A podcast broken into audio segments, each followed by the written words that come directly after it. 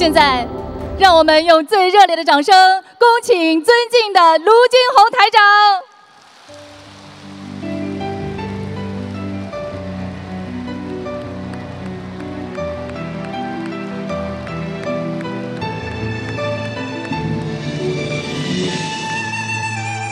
请卢台长接受佛友敬献的鲜花。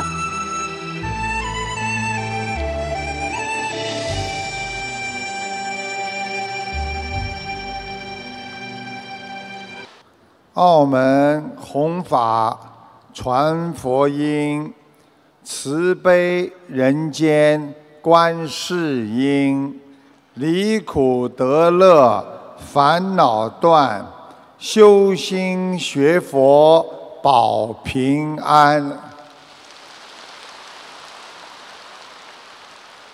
感恩大慈大悲救苦救难广大灵感观世音菩萨。感恩十方三世一切诸佛菩萨、龙天护法，感恩各位法师、各位嘉宾和来自全世界的佛友们、义工们，大家好！美丽的澳门，精进的学佛人，能再次来到澳门弘法。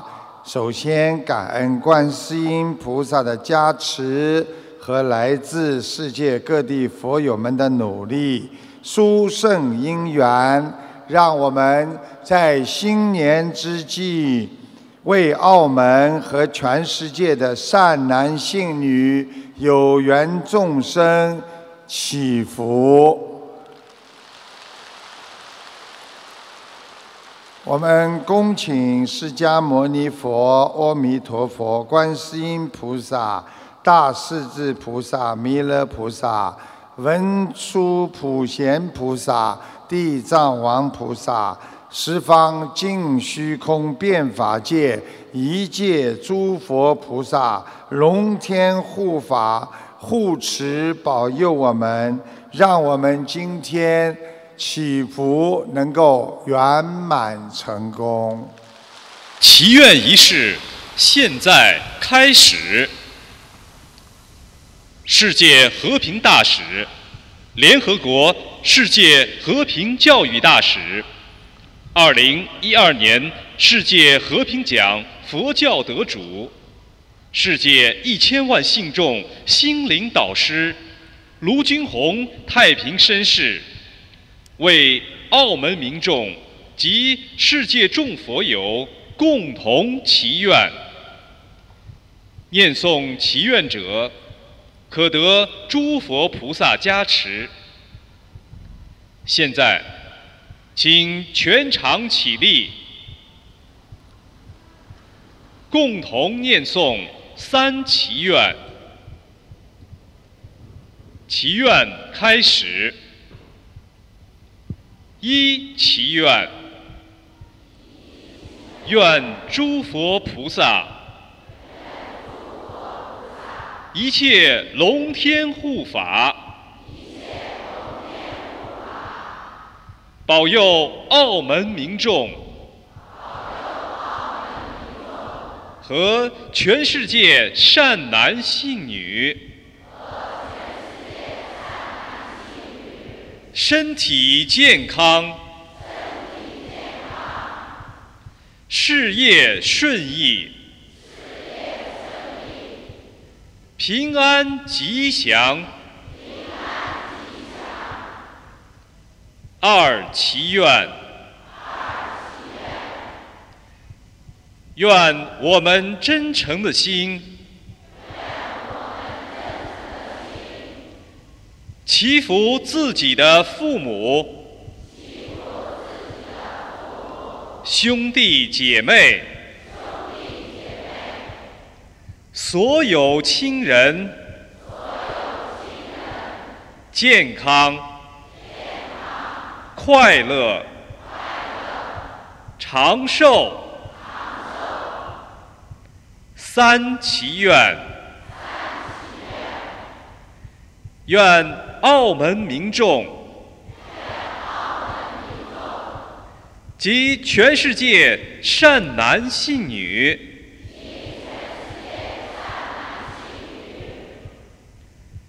消除业障，人心向善，福慧双收，离苦得乐。请佛菩萨将福祉回向澳门民众和全世界有缘众生，祈福心得智慧，祈福人得福报。请受祈福人各自报出自己的姓名。好，请大家坐下，谢谢大家。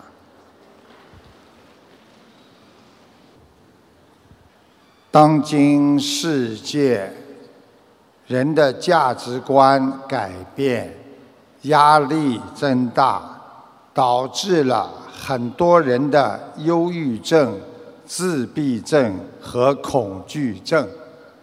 国际医疗专家指出，忧郁症已经是造成身体和心灵健康。伤害最大的问题，长期的忧虑会导致内分泌的失调，免疫系统被破坏，以致各种疾病的产生，包括传染病和癌症。全世界每天因为各种原因死亡人数是十五万。八千人每天因为忧郁症自杀死亡人数是近三千人，一年是一百万人。我们人因为精神的压抑、想不通、烦恼、仇恨、嫉妒，每天挣扎在痛苦和死亡的边缘。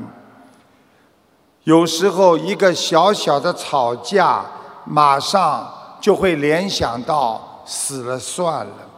对自己的思维，我们现在根本控制不了，没有控制力。据媒体报道，在澳门2006年发生的一九一百七十九件自杀案当中，其中有七十二人死亡。一半是患有忧郁症的，在福建省安溪城乡镇南平村一个水库，一对夫妻在那里发生争吵，吵架之后，双双跳入水库，双双身亡，留下了一个五个月大的女儿。现代社会。最想不通的就是，为什么被自己最爱的人逼死？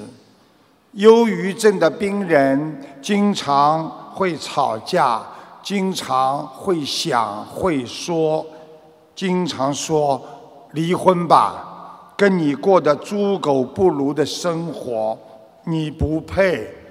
不是为了孩子，我早就不跟你过了。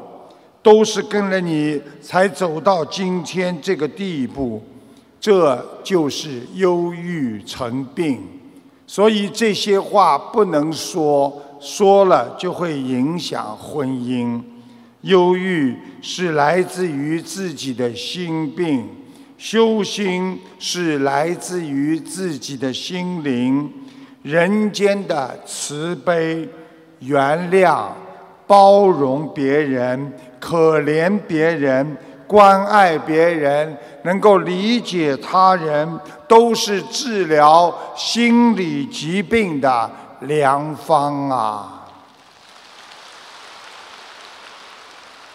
每个人出生之后，踏入世界，从一张白纸，在滚滚红尘当中，学会了人间世故。学会了嫉妒、冷漠、明争暗斗，缺少慈悲心，跟自己的父母亲也过不去，没有孝心。所以学会慈悲，多一点爱，多一点关爱，多一点同情，这个世界才会充满着慈悲和关爱啊！我们生命短短几十年，每个人来到世界走一遭，等于在人间的蹉跎岁月。借了一个躯壳，在人间用完了，一切都带不走，还要还给人间。在离开世界前，有的人把灵魂留在了世界上，有的人把灵魂超脱到了天上，而有的人却把灵魂带进了坟墓，带进了地狱。这就是六道轮回。其实佛告诉我们说，人活百岁，只有十年的清闲和安乐的时光。台长告诉大家，佛说人命无常，恍惚不久才寿百岁，或得不得，百岁之中。夜卧除五十，为婴儿时除十岁，病时除十岁，忧虑家事和余事除三十岁，人生百岁才得十年乐耳。我给大家解释一下，佛说人活在世界上，人命是无常的。在漫漫的岁月当中，最多活一百岁左右。获得不得，就是你得到了又没有了。百岁之中，一个人睡觉用去了五十年，在婴儿的时候什么都不懂，用去了五十年。生病，在一个人生当中又用掉十年。忧虑家事和很多的烦恼事又除去二十年，人生真正的快乐时光只有十年呐。所以光阴似箭，流年似水，我们要好好的。珍惜时间，珍惜生命，好好的做一个有益于人民的人，有益于众生的人。要爱国爱民，遵纪守法，这样你才能修到菩萨的境界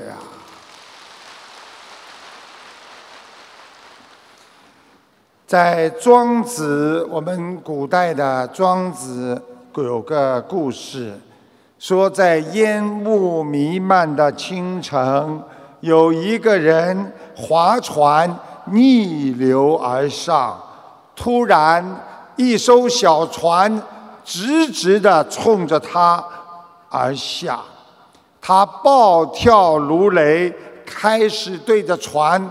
怒骂和怒吼着，接着他发现撞上他的竟是一艘空船，他摇摇头，气也消了。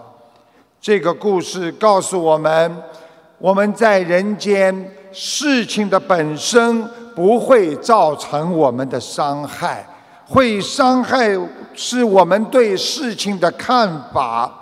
我们的念头，如果把这件事情想得非常不好，你就不停的在伤害自己；如果你把这件事情看见有希望，能解决，你念头一变，你的命运就在改变。所以，我们良好的智慧，用良好的心态。用正能量来改变自己的念头，这个世界也会随着你一起转变。对转念的原因，为什么有些人一生都想得通？为什么有些人一生都想不通？在于包容，因为人看到弱势，内心就会生出怜悯和包容心。往怜悯和包容心的方向去想，别人很苦，你就会变得很和善，你的气也会慢慢的消除。所以，夫妻之间、父母亲之间、和孩子之间、和同事之间，多想别人好的，少想别人不好的，你的念头。就会转换，你的气就会消了，在你的生命当中就会出现风和日丽。如果你天天往怨恨的地方去思考、去想象，你的人会变得越来越暴躁。所以佛法界讲，人的一念。可以让你成佛，也可以让你成魔呀。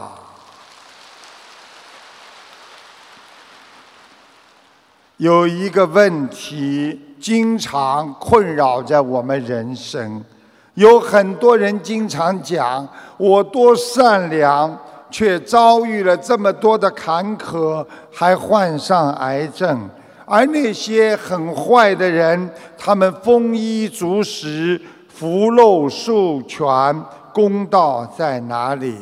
其实学佛的人要懂得，就是三世因果，因为他今生受福报，他上辈子跟我们一样在苦修啊。我们要想得到来世的福报，想得到来世的福音，就是要从现在就开始种上福田，让自己的慈悲心广度有缘呐。有一个人去问一位德高望重的师傅。这位师傅慈悲地看着他说：“你内心无恶，不会感到痛苦。有痛苦，就说明你内心一定有相应的恶的存在。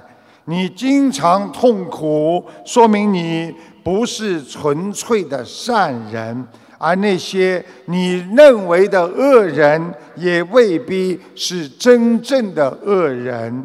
如果他能快乐的活着，说明他不是纯粹的恶人。这个对方一听就傻眼了。明明对方是一个大恶人，我算一个好人吧？怎么师傅一讲，全倒过来了呢？于是就说：“师傅啊。”我心地一直很善良，怎么会是恶人呢？师傅说：“你有什么痛苦吗？”这个人说：“像我这等有文化的人，工资低，住房小，工作劳累，前景不明朗，眼看很多人他们不认识几个字，居然发财了。”还经常的欺负别人，你怎么让我能够服气呢？我现在说的种种，你还说我心中有恶，我就更不舒服了。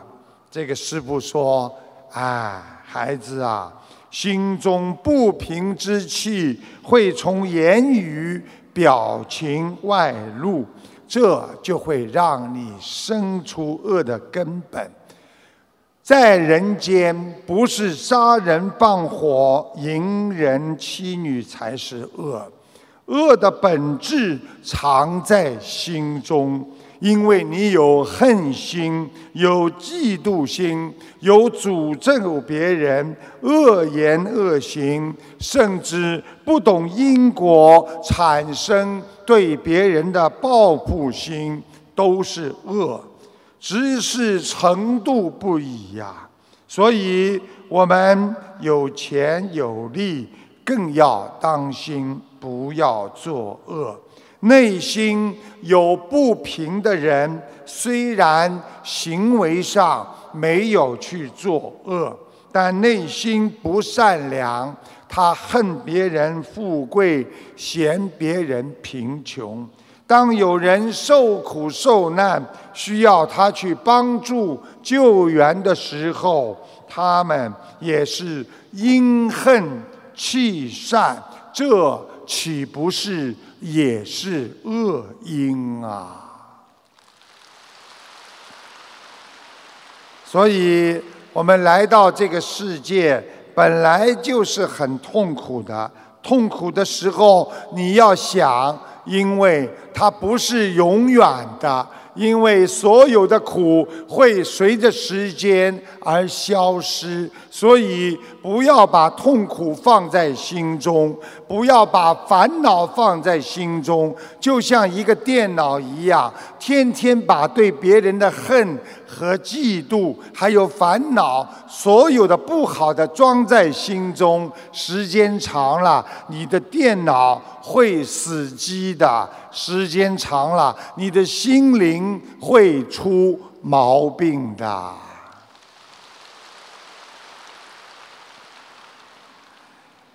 在一家餐馆里，有一位漂亮的小姐买了一碗汤，在餐桌前坐下，突然想起忘了拿调羹。他转身去拿餐具，然后又返回自己的桌子。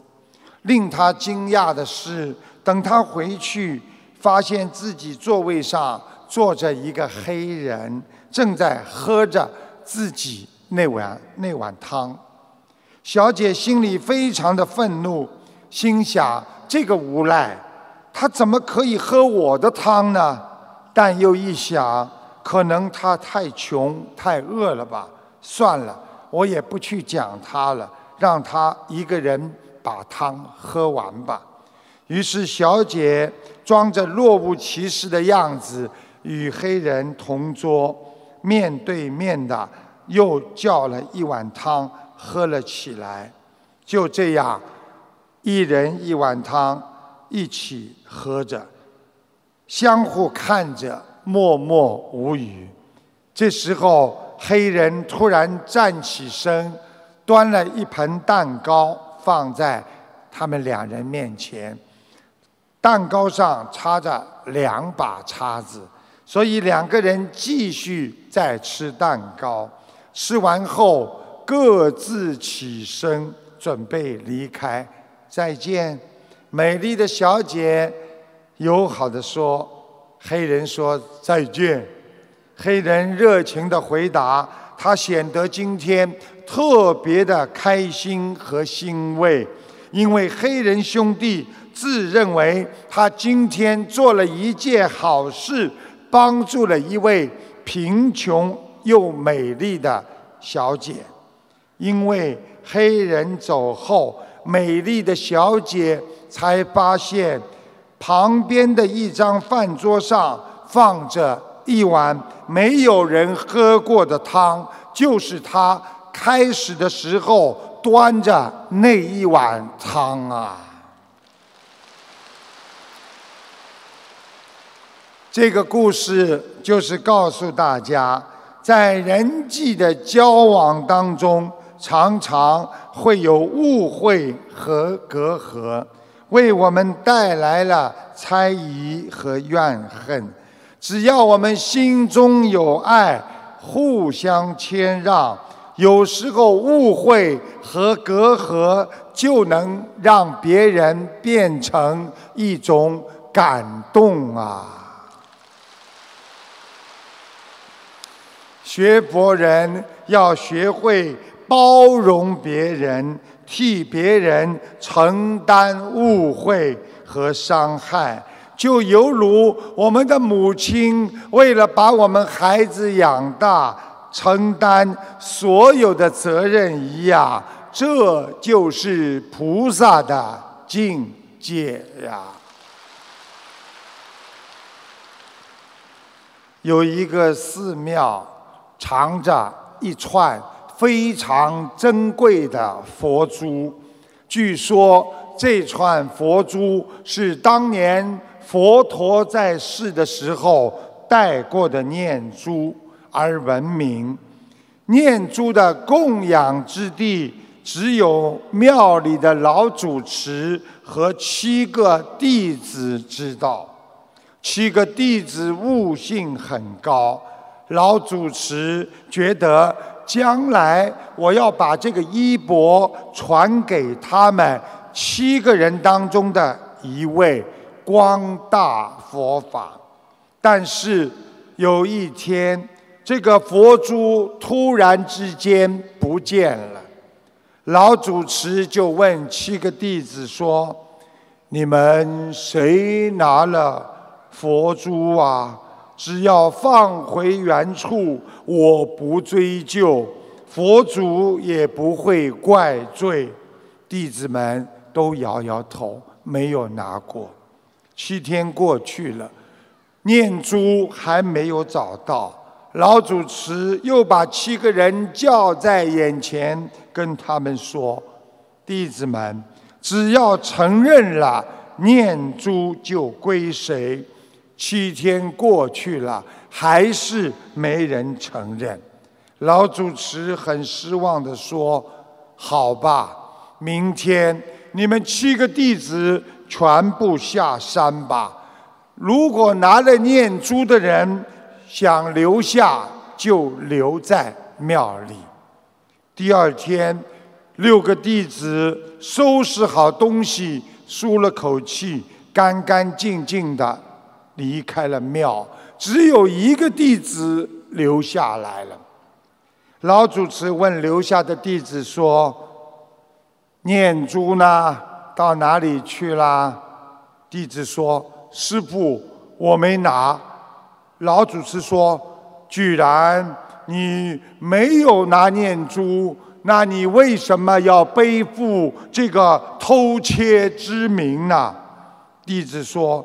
这几天，我们七个弟子相互猜疑，一定要有一个人站出来承认，其他的人才能解脱。念珠不见了，但是佛还在呀。老主持哈哈哈哈笑了，从怀里拿出那串佛珠。藏在这个弟子的手中，让他来传承衣钵。这个故事就是告诉我们：我们学佛做人，有些事情不单要还自己清白，更重要的，心中要能替众生承担苦难，能够化解别人的烦恼。你就是。在为众生祈福，要为自己想，也更要为别人想，那就是佛法的真谛呀。所以，在这个社会上，理解你的人不需要你去解释的；不理解你的人，你再拼命的解释。也没有用的。敢于替别人承担，这是一种境界，这就是一种大智慧。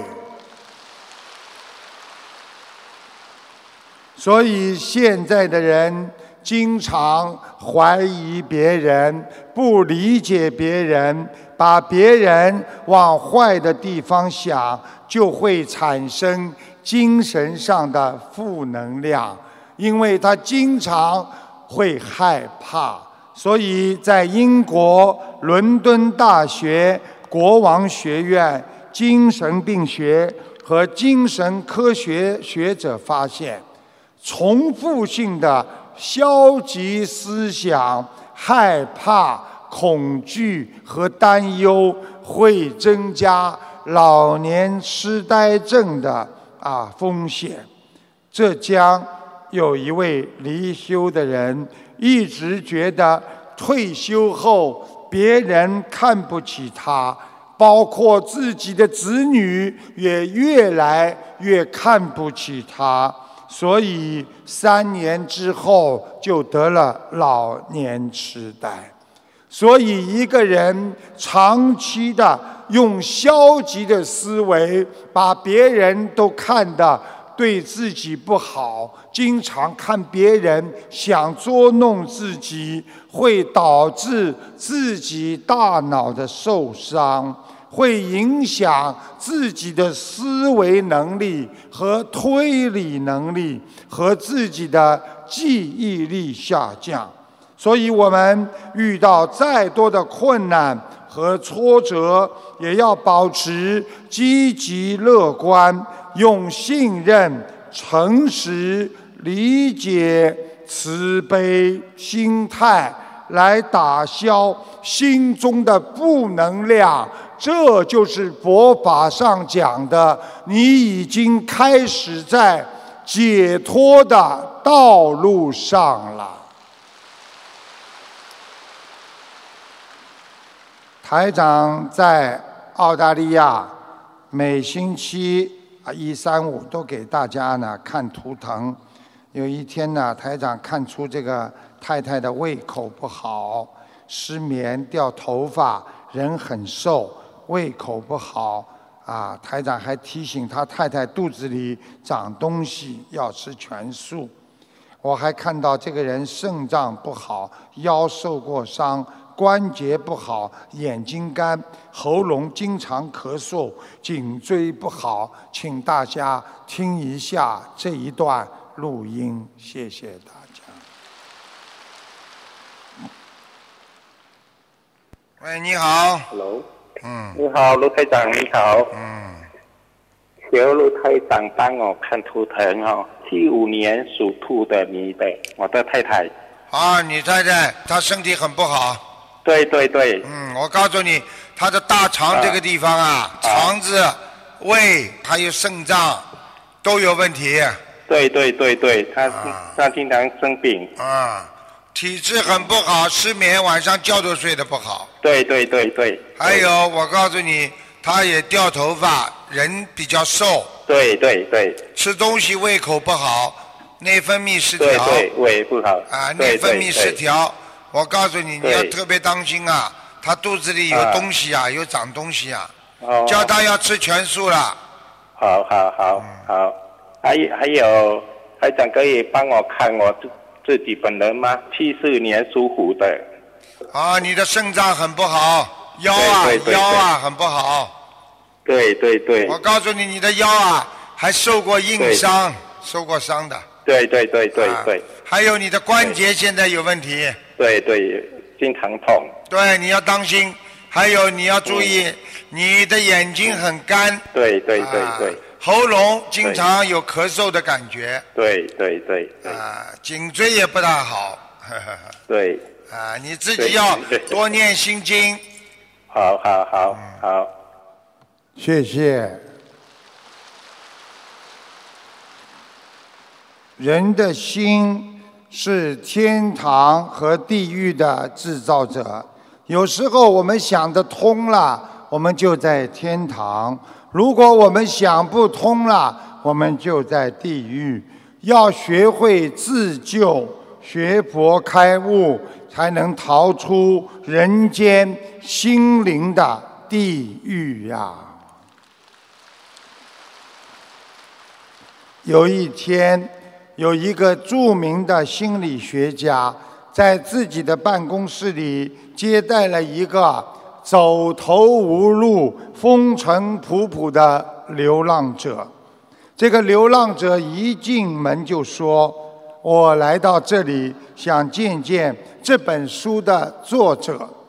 接着，他从口袋里拿出了一本名为《自信性》的书，那是这个心理学家许多年前写的。心理学家请流浪者坐下，流浪者激动地说：“一定是命运之神在昨天下午把这本书居然放在了我的口袋当中，因为我当时决定跳到密西根河了却此残生。我已经看破一切，我已经对一切都绝望。”所有的人，包括上帝在内，我都觉得已经抛弃了我。但还好，我看到了这本书，给我带来了勇气和希望。现在，我想见见你，看你能不能帮我做些什么。这个心理学家从头到脚打量了这个流浪汉，发现他。沮丧的眼神，十来天没有刮胡子，以及紧张的神态，这些都显示他已经无可救药。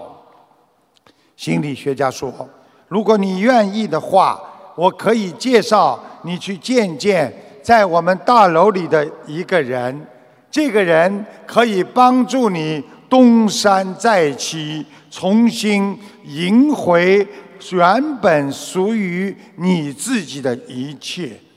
流浪者唰的一下跳起来，抓住这位心理学家的手说：“看在老天爷的份上，请你带我去见见这个人吧。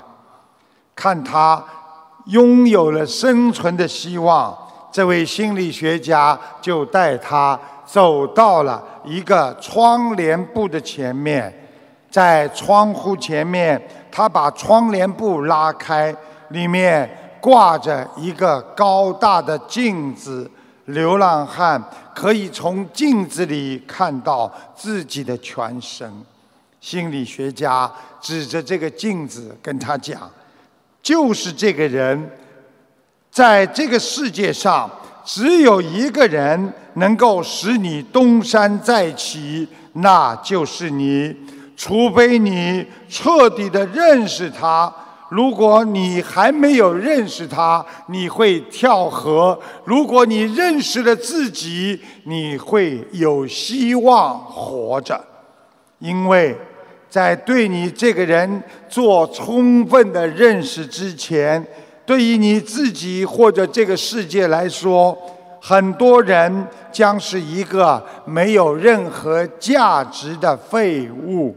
所以，要懂得怎么样来换取自己内心的信心和自己的激情和希望。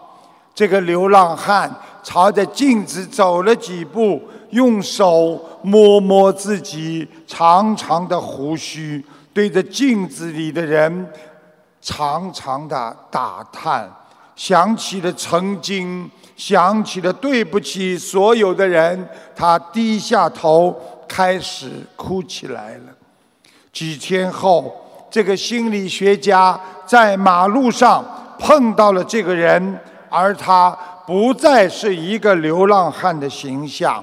他西装革履，步伐轻快有力，头抬得高高的，原来那种衰老、不安、紧张全部消失了，因为他知道，只有自己摔倒了爬起来，那才不叫摔倒。如果一个人摔倒了爬不起来，那他就叫永远的摔倒。爬不起来，所以他感谢心理学家，让他找回了自己，而且很快的找到了工作。这个人果然后来成为了芝加哥的一个富翁。所以，能救我们的人就是你们自己，能救自己的人也是你们自己呀。这个故事告诉我们，很多人在人间的失败，很多人是因为缺乏自信，认为我做不到，我办不到。从我开始就缺乏自信，因为没有从内心真正的认识自己，没有看到自己身上隐藏的内心力量。台长说一句话：“我们本是一条龙，要真正的让这条龙飞起来，我们才能创造奇迹。”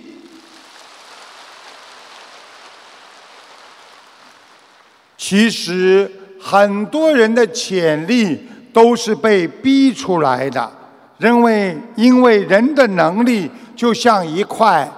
钻石一样埋藏在深深的土壤里，要靠你去把它挖出来。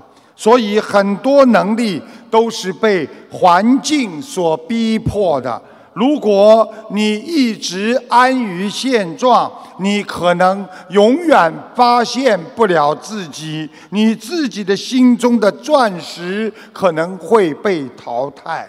有时候推自己一把，逼着自己突破自我，不要对自己常说“我办不到，我不可能”，这样你才会重拾信心，这样你才会创造奇迹。台长告诉大家，树的方向是由风决定的。人的方向是由你内心决定的，所以好好学佛做人，经常的相信自己。很多人自己给自己很大的压力，很多人自己给自己很大的烦恼。台长告诉你们：如果你们不想烦恼，没有一个人会使你们烦恼。有一位禅师，他准备去劝说社区的一个富人去捐款，为一位穷寡妇买煤，让她。家里能够度过这个寒冷的冬季，啊，这个禅师到了这个妇人的家里，一直到离开的时候，这个妇人送他出门，站在冰冷的屋外告别，他都没有开口提要请这个夫人捐款给这个寡妇的事情。这个妇人陪着禅师走出门外。因为他本想陪着法师送出门外，很短的时间说一个再见就结束了。他也没穿上厚的大衣，因为他以为斗几分钟就可以了。这时候，这个禅师一直在跟这个妇人谈这些事情，这个妇人冻得浑身发抖，然后这个禅师才提出捐款的事情。这个妇人她说：“哎，师傅啊，我们刚才在屋里的时候，哎，你为什么不跟我提这件事情呢？”这个禅师说：“我想让您在答应我的请求之前，先感受一下寒冷的滋味。”后来。这个富人捐款为全镇子所有的穷人买煤过冬啊！所以，如果一个人活在世界上，没有亲身的经历过，你很难想象别人的痛苦。所以夫妻之间，先生不了解自己的太太，很难知道自己太太为这个家付出的多少。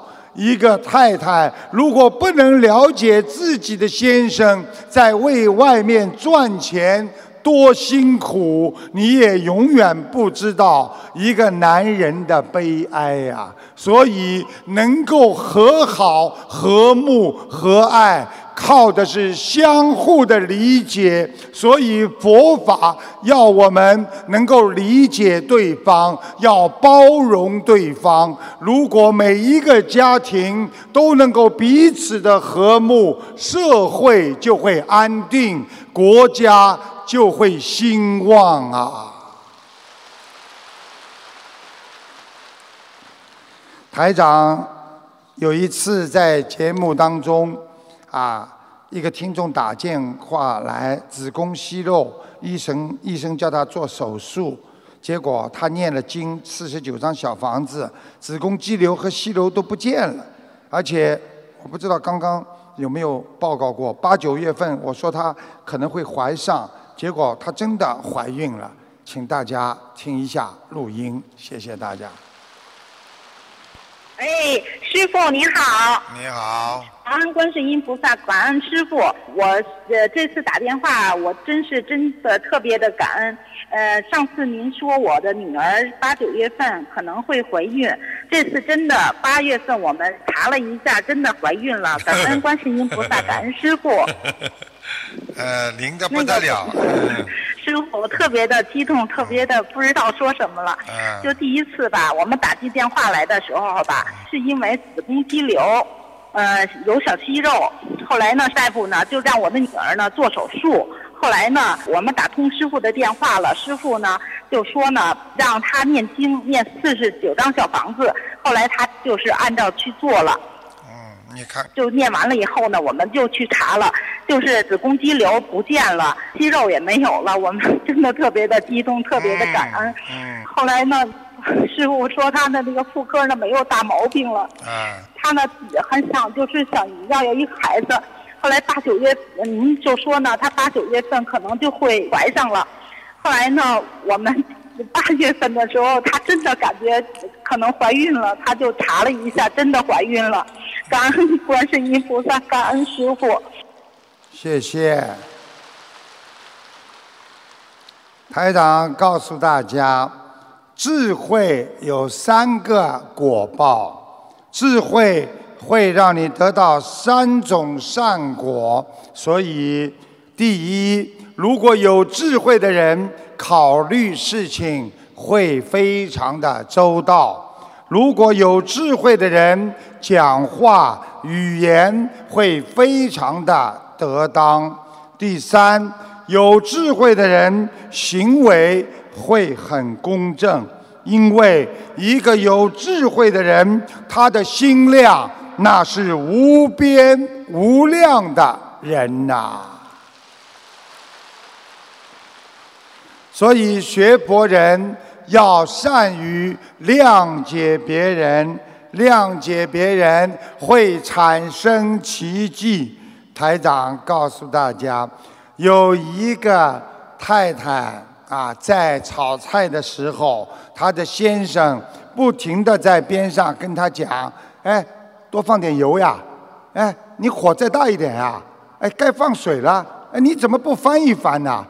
结果太太说：“是你炒菜还是我炒菜啊？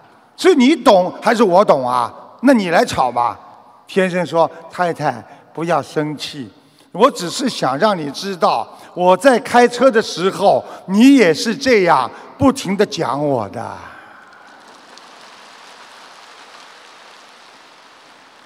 所以学佛人要挽回感情的损失。”要让灯明灯照亮你自己的焦虑怨恨，不要让报复心理铺成你一生错误的道路啊！很多人一辈子不能理解别人，有时候误会他，也就不理解别人。有一天，有一个张玉，叫张玉，他在山间小路开车，正当他悠哉悠哉地欣赏美丽的风景的时候，突然来了一辆大货车。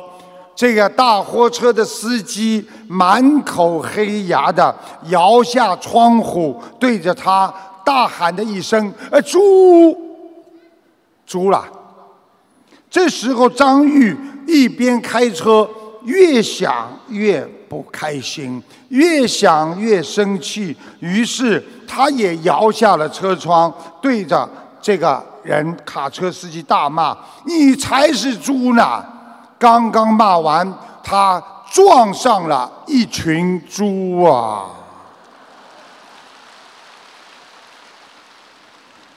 你知道吗？因为卡车司机是看见了一群猪，看到他马上就要撞到了，是善意的去提醒他，但是他错误的认为。误解了别人，以为别人在骂他，那只会让自己吃亏，并且使别人的善意受到伤害。不管碰到什么事情，要学会按耐住情绪，耐心观察，以免给自己事后留下后悔。我们人的一辈子。就是不停的在重复着自己的错误，在后悔当中生活着。所以学佛人不能后悔，就要好好的修心，体谅别人，多多的把别人往善意上去想，多慈悲，你就靠近菩萨。言为心声，行为心态，所以不做坏事就要常念阿弥陀佛呀。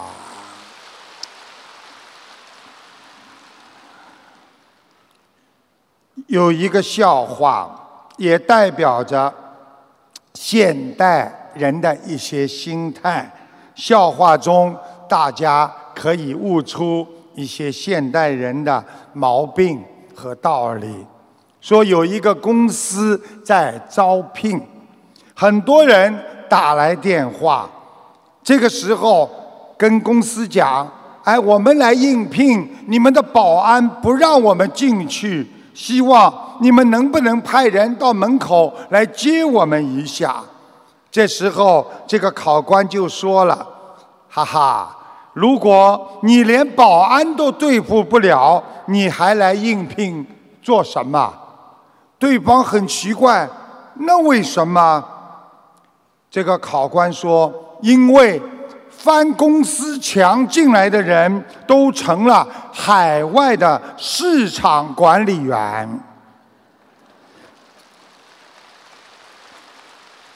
精彩的在后面。讲道理讲进来了，成为研发的工程师；软磨硬泡进来了，成了客服经理；假冒证件进来的，当了产品经理；把保安说了都哭了，当了销售总监；把保安都买通了。当了公关经理，还有一种人不讲理的，直接打人就进来了，顶替了现在的保安。所以这个笑话就是告诉我们，人的生存方式不同，但结果是最重要的。当人生的困难，当你遇到了之后，只会退缩的人，你就找不到正确的方向；而其他人，当碰到困难的时候，要成为成功的，去找自己的方法和方向。所以台长告诉大家，要为成功想办法，不为失败找理由啊！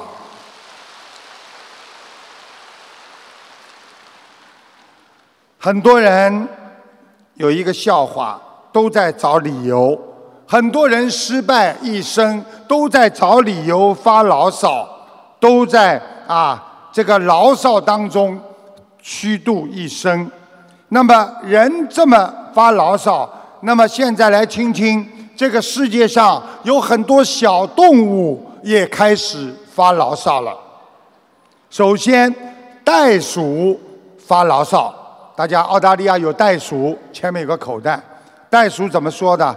哎，我的兜里没钱，我的口袋再大，我还是一个鼠啊。老鼠发牢骚了，哎，我老鼠整天为了吃一点、喝一点，担惊受怕，我能不老吗？鱼又发牢骚了，现在的人整天用网打死我，我这个鱼也不上你的网。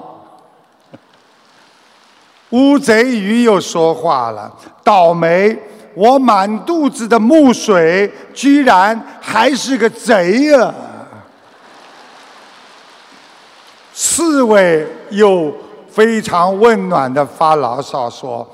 刺猬说：“我真想感受一下与别人拥抱的那种温情啊！”这个母鸡又发牢骚了。母鸡说了：“哎，人为什么自己搞计划生育，不让我们母鸡搞计划生育呢？”这个奶牛又发牢骚了。奶牛说。这么多人喝我的奶，怎么没有一个人叫我妈的？最后，蚊子发牢骚了。蚊子说：“我能认为人类为我鼓掌，我死也值得，因为一拍蚊子死了。”其实。人生要看开看破，什么事情都不会很长久的。因为什么事情要想开，想一想，我们年轻时候的烦恼现在还有吗？想一想，我们伟大的父母亲帮我们做了这么多，最后什么都带不走的离开了这个世界。所以，我们不要为一句话、为一件事去烦恼、去忧愁、去难过。一定要心胸坦然学佛，要想通，要想明白。如果我们做什么事情都有一颗平常的心，静观世界，一切随缘，就能够知无常。懂因果，会拥有放下，才会懂得什么叫知足的快乐呀！如果我们能以感恩的心情来对待每一天，我们每一天会充满着阳光，洋溢着希望。虽然我们只能活一次，但是我们这一次要活得圆圆满满。我们不浪费时间，好好的学佛修心，好好的爱国爱民，用佛法来改变我们的人生。谢谢大家。